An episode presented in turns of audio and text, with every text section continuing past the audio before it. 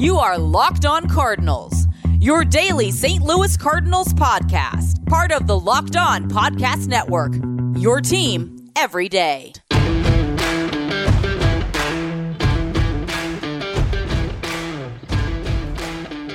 Hello and welcome to the Locked On Cardinals podcast, part of the Locked On Podcast Network. Today is Friday, November the 19th. Happy Friday, everybody. Thanks for tuning in today. Each and every day that you tune in is a joy.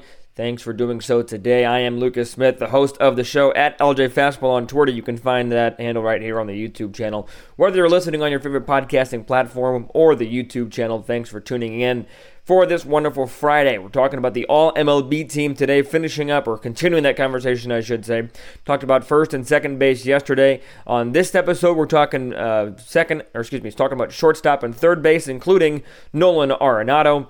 And then we'll finish up a little an episode that'll be posted a little bit later on this Friday. Uh, we'll talk about catchers, pitching, and outfield as well. Uh, so lots of good stuff today. Bonus episode coming out today on Friday the 19th. So thanks for tuning in. Let's go ahead and get rocking and rolling. The All MLB team. Uh, the voting finishes up at 5 o'clock Central Time today. Um, for that vote. I'm sorry, 4 o'clock Central Time, 5 Eastern. So 4 Central is the time to get your votes in. If you missed the show yesterday, talked a lot about Paul Goldschmidt, whether or not he should be selected for um, the all first MLB team, but it was Vladimir Guerrero Jr. that really got the nod at first base for my picking, and then his teammate Marcus Semien got the nod at second base um, just because of his dominant season MVP finalist. Uh, there are seven uh, third base finalist, and 10 first or th- shortstop finalists. Excuse me. We're going to start at third base. We're going to skip over shortstop just a moment because I want to get to Nolan Arenado first and foremost in his positioning. The third base finalists are as followed: Nolan Arenado, Rafael Devers, Manny Machado, Yoan Moncada, Jose Ramirez. Austin Riley and Justin Turner. And again, when you're voting, you get one vote for each of these positions. Um, so it's a very selective group, um, especially when you look at, like I mentioned, shortstop having 10, third base a little bit less with, with 7, but the, they have some exceptional options. Just looking at the basic stat line for each of these players, Nolan hit 255, 34 home runs, 105 runs driven in. Devers 279, 38 home runs, 113 driven in. Moncada, 263 the average, 14 bombs, 61 RBI. Machado, 28 home runs, 106 RBI with a 278 batting average. Jose Ramirez, 266, 36 home runs, 103 runs driven in. Austin Riley with the NLCS heroics in the postseason had a 303 regular season clip with 33 home runs, 107 driven in.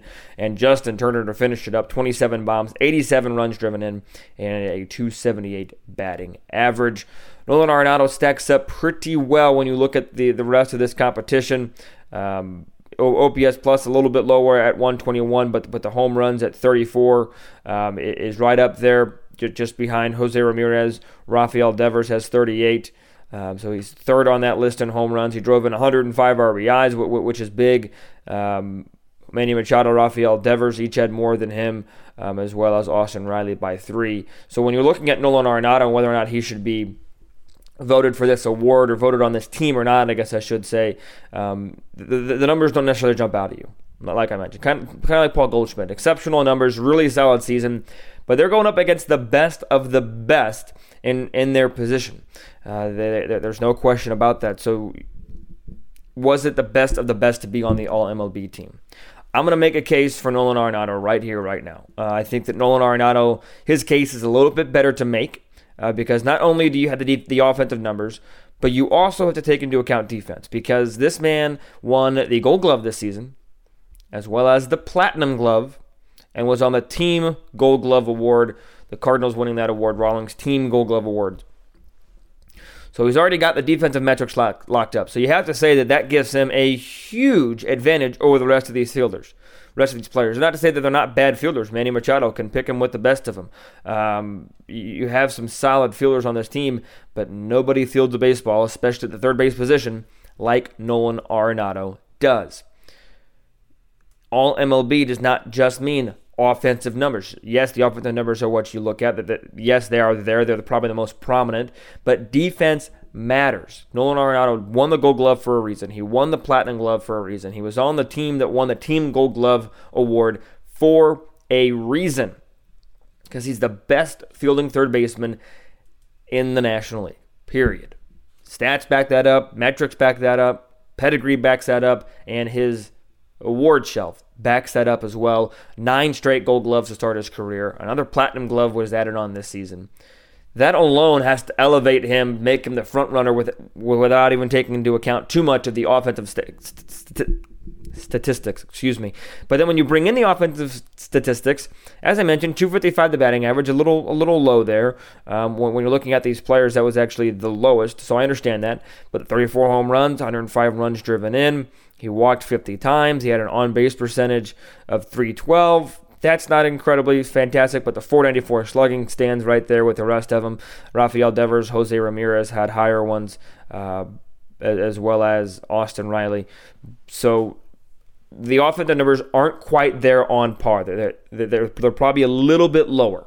Or I guess if you're going by golf terms, a little bit higher. When you because par, you would want to be lower than par. That saying has never really made a lot of sense to me.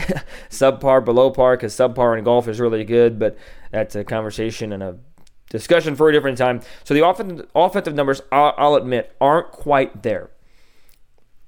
But as I mentioned, all MLB means you're getting complete players on this team. You have to have everything. You have to be able to do it all. Nolan Arenado run? No, but he can hit, he can field, he can hit for power, and he can throw. He's a four tool player, minimum. His base running, again, leaves a lot to be desired, but when you're hitting 34 home runs, making fantastic plays on the defensive end, it's okay if you only swipe two, three, four bags.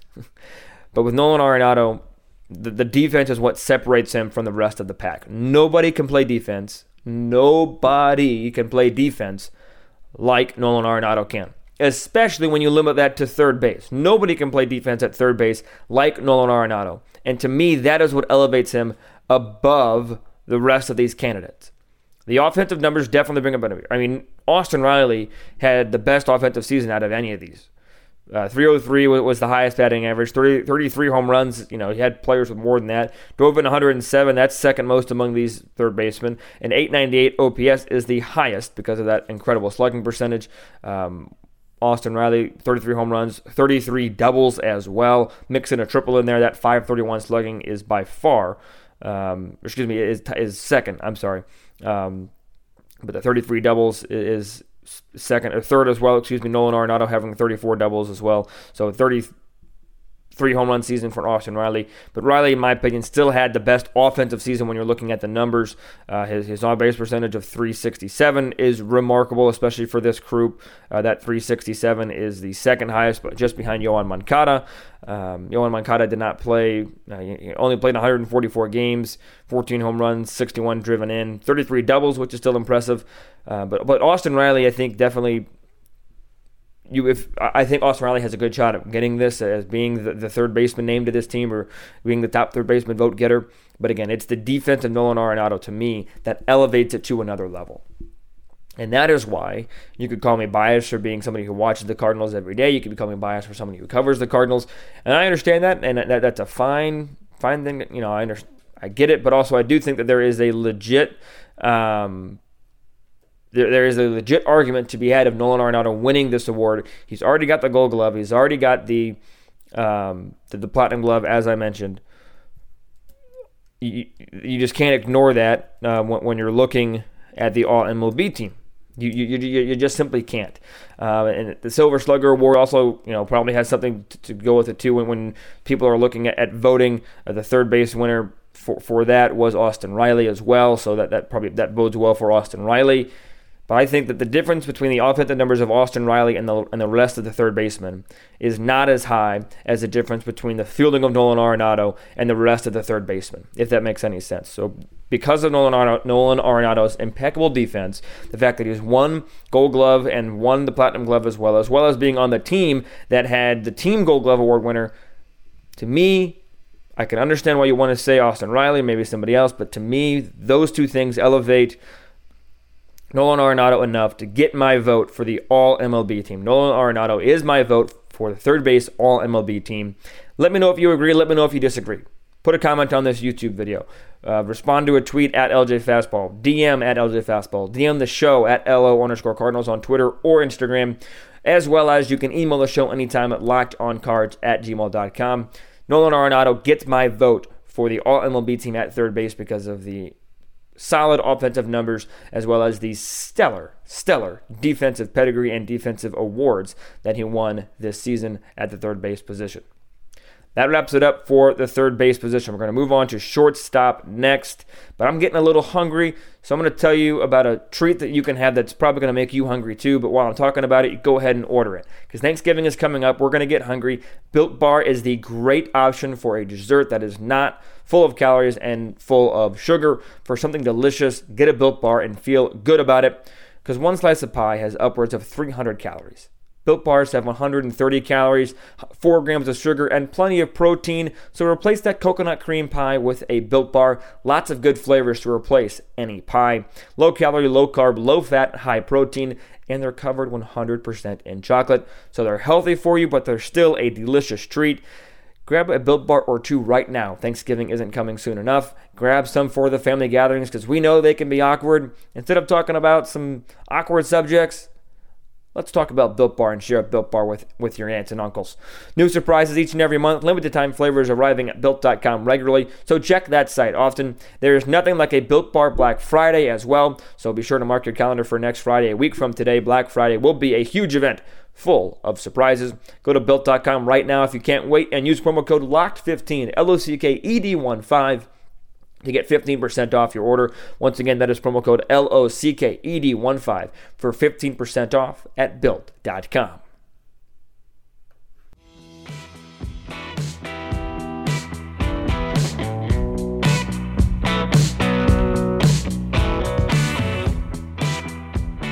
Moving over to the shortstops now, looking at the shortstops for the All MLB team. Lots of good candidates here Let's run through them very quickly. Tim Anderson, Bo Bichette, Xander Bogaerts, Carlos Correa, Brandon Crawford, Nicky Lopez, Corey Seager, Trevor Story, Fernando Tatis Jr., and Trea Turner.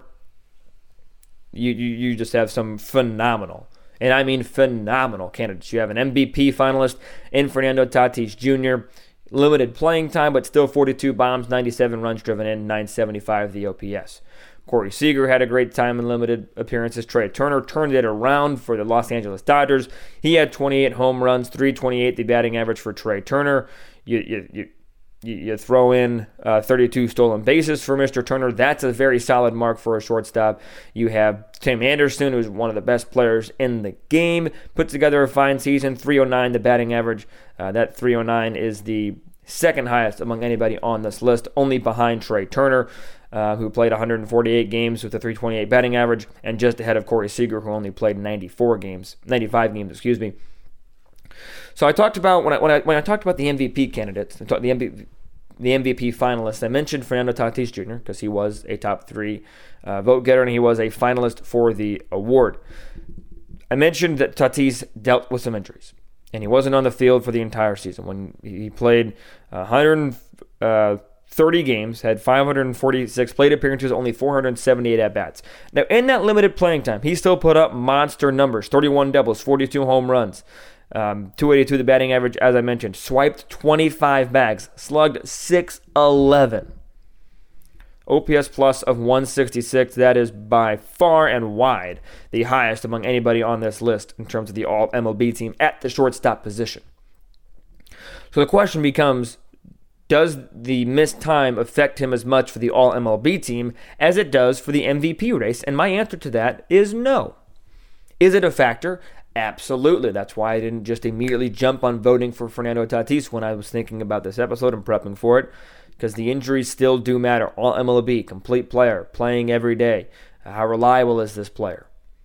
I'm not saying Fernando Tatis 100% isn't reliable, but he also wasn't on the field for but you know except for 130 games. So I'll get back to Fernando Tatis, but I, I, will just put that disclaimer out there that the injuries to him don't affect him don't affect him for me as much when looking at the All MLB team. You also got Bo Bichette, who puts together a 2020 season. He was a home run away, five stolen bases away from a 30-30 season.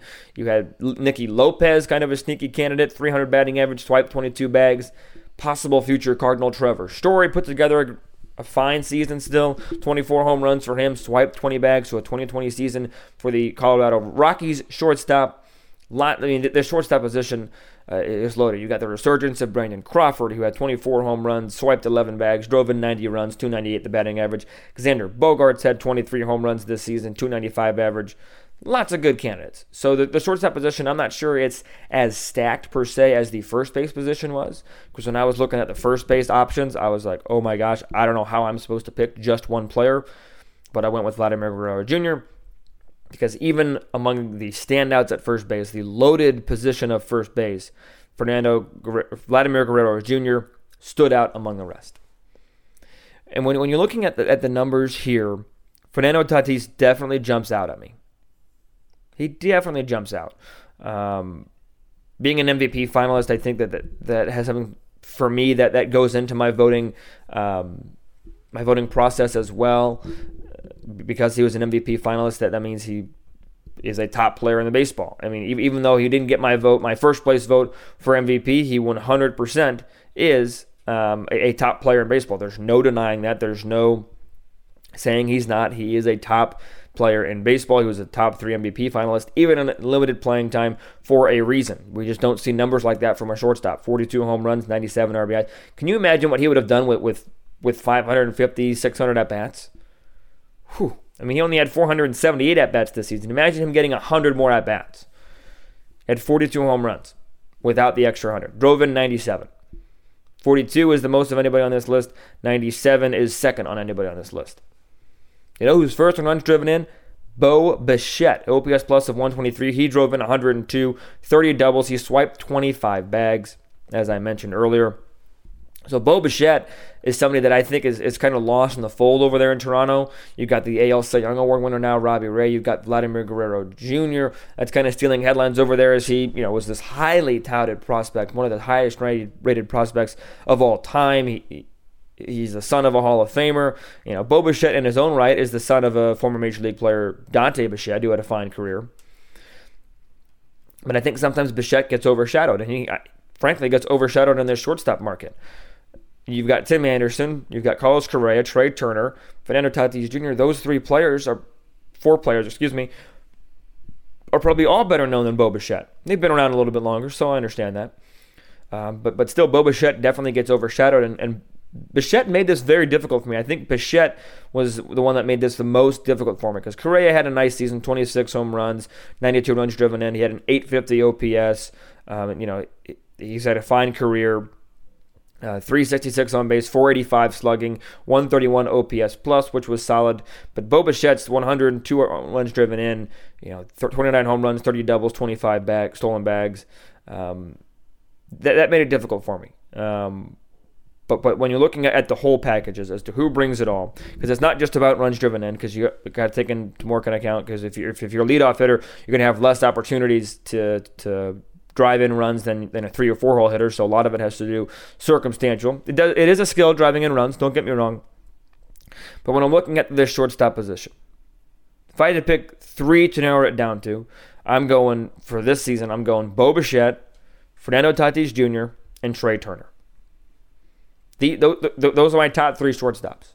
If you agree, disagree, let me know in the comments if you disagree with the top three.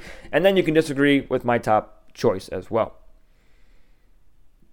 And then I'm thinking Bo Bichette made this difficult, but to me, it, it comes down between Trea Turner and Fernando Tatis Jr.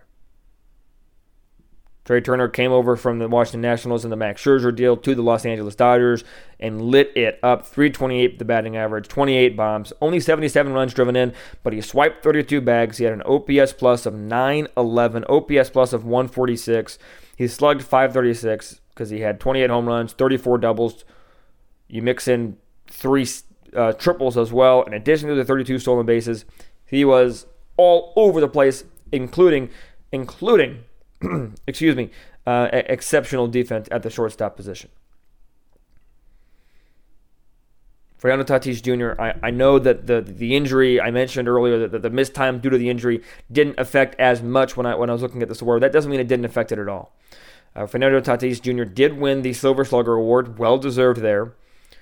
Um, but but Trea Turner and Fernando Tatis Jr. That this this is a tough decision because th- th- those are my final two Tatis Jr. and Trea Turner. Even with the missed time, which brought him down a little bit in my eyes, it really did. Fernando, Fernando Tatis Jr. to me is still the, the winner in the shortstop position, and he would get my vote for all MLB team. Fernando Tatis Jr., the San Diego Padres star, mega contract signee, Silver Slugger Award winner, MVP finalist, one of the most flashiest guys in the game, plays the game with such flair, such a, a joy for the game, loves the game. He gets my nod. He gets my. He would get my vote for uh, all MLB team. Let me know if you think it, it should have been Bo Bichette. Let me know if you think it should have been Trea Turner, or let me know if you think it should have been someone else. Because, uh, like I said, you could have all, all six of these gentlemen, or excuse me, all ten of these gentlemen, um, definitely deserved it. Or you can make a case for all ten of them. Um, you know that they were on the All MLB team ballot for a reason. They all had really, really, really, really, really good 2021 seasons. Uh, so that's going to do it for the All MLB team portion of this episode. Finish up by talking about some Marcus Stroman some more, um, as he kind of sent Cardinal Twitter into a frenzy with some tweets that he liked. Um, I'm going to tell you in just a minute of why we probably should calm down just a little bit, uh, but we'll get to that in just a moment.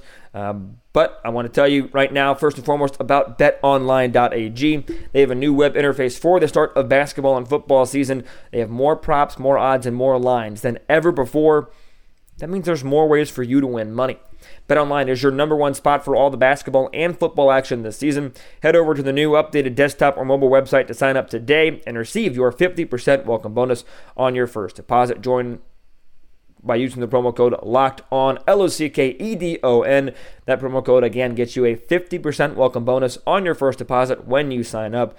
Whether it's basketball, football, baseball postseason, NHL, boxing, and UFC, or your favorite Vegas casino games. Don't wait. Take advantage of all the amazing offers for the 2021 season.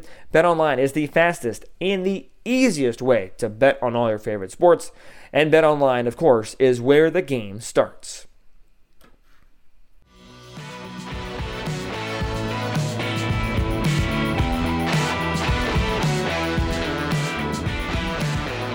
The offseason is a crazy time. It always has been, and it's even more crazier when you throw in social media and things players say, things players do, uh, because Marcus Stroman hit the heart button on a couple tweets uh, that, that made some Cardinal fans extremely happy. Um, he, he liked a tweet. Um, he's very, very, very outgoing on Twitter, very um, en- engaging a lot. He liked a tweet um, by KSDK News, a very good article on KSDK of, of talking about how Marcus Stroman to St. Louis could be the move that the Cardinals need to make happen. So now everybody's thinking that uh, Marcus Stroman is going to be a Cardinal. And like I said, I talked about him on a couple um, couple episodes ago. I think it was last week that um, he would be a very good option. Marcus Stroman would be a solid option um, to be in addition to the starting rotation because there definitely is a need there in the rotation. You know, Marcus Stroman, Trevor Story, Luis Garcia, throw in maybe a, a Brad Miller, another left-handed bench bat. That that's a dream offseason scenario for the St. Louis Cardinals. But I just want to let you guys know. He, I also saw stuff flying around that Marcus Stroman was liking stuff about you know about him going to the Yankees and, and how he would look good in a Yankee uniform. So don't get super worked up about Marcus Stroman liking a tweet saying that the Cardinals should bring him to St. Louis. I'm not saying he's not going to come, but I'm also saying that him liking that tweet or him interacting then that way does not guarantee that he will come. Wait for reports to come in. Wait for insiders to, to, to break information to say, hey, Cardinals are linked to Stroman. Hey, Cardinals made an offer. Hey, Stroman's entertaining, etc., etc. I got more excited is not the right word. I, I, I, got more from the report that Max Scherzer would entertain an offer from the St. Louis Cardinals more than I did seeing that Marcus Stroman liked tweets about articles about, about an article saying that St. Louis should bring him in. The report about Max Scherzer seemed more truthful to me, and it's very likely, or it is likely, I should say, that Marcus Stroman comes to St. Louis and Max Scherzer doesn't come to St. Louis, even though that you know, I, I, I, believe the report about Scherzer more than I have any interest or belief in Marcus Stroman liking a tweet. I understand that very real possibility. But I just, a warning, I guess I should say, or a, a word of advice is to not get your hopes up about Marcus Stroman liking a tweet that in, in all in all honesty, that probably doesn't mean a whole lot in terms of, of him coming to St. Louis. If Marcus Stroman finds us on YouTube, finds us on a podcasting platform, that doesn't mean I don't think you should come to St. Louis. I think St. Louis would, would love to have you, and I think that you would do very good in a Cardinal uh, uniform. You'd look good in a Cardinal uniform because everybody looks good in Cardinal red, and you would be a big boost to this rotation, Marcus Stroman. um, and uh, you, are a lot of fun to, to, watch on Twitter, or, you know, pitching ninja and things of that nature. So he'd be a fun person to have around St. Louis. Um, so I'm not saying to, to, discourage you to come to St. Louis, Mr. Stroman, um, but I'm just just giving my thoughts on uh, liking tweets isn't necessarily breaking news, um, but but still. Rumors are flying around, and we'll, hopefully the, the, stove will start heating up here as we move throughout November. We're already uh, 11 days away from December 1 uh, 12 days away, depending on how you count it, uh, depending on when you're listening to this. Uh, but it's November 19th right now, December 1 uh, coming up here uh, two Wednesdays from now. So it should be a good time as we get rolling into the off season, and hopefully we have a collective bargaining agreement agreed upon on December 1 so we don't have a lockout. We will cross that bridge, unfortunately, if and when we get there. Uh, well, that's going to do it for this Friday's episode. Again, the other episode will be dropping out a little bit later on today, talking about pitching, catching, and the outfield for the All MLB team. Um, and we'll break down that as well. Voting for that closes again at 4 o'clock today, uh, so be sure to get your votes in before then. Um, Follow me on Twitter at LJ Fastball. Follow the show on Twitter and Instagram at LO underscore Cardinals. You can, email the show as well at lockedoncards at gmail.com. Hit the bell on the YouTube channel to be notified when a episode is dropped, as well as leave a rating on your favorite podcasting platforms. Until I talk to you the next time, whether it's a little bit later on today or whether it's Monday, uh, be sure to stay safe, stay well, and have a fantastic rest of your day.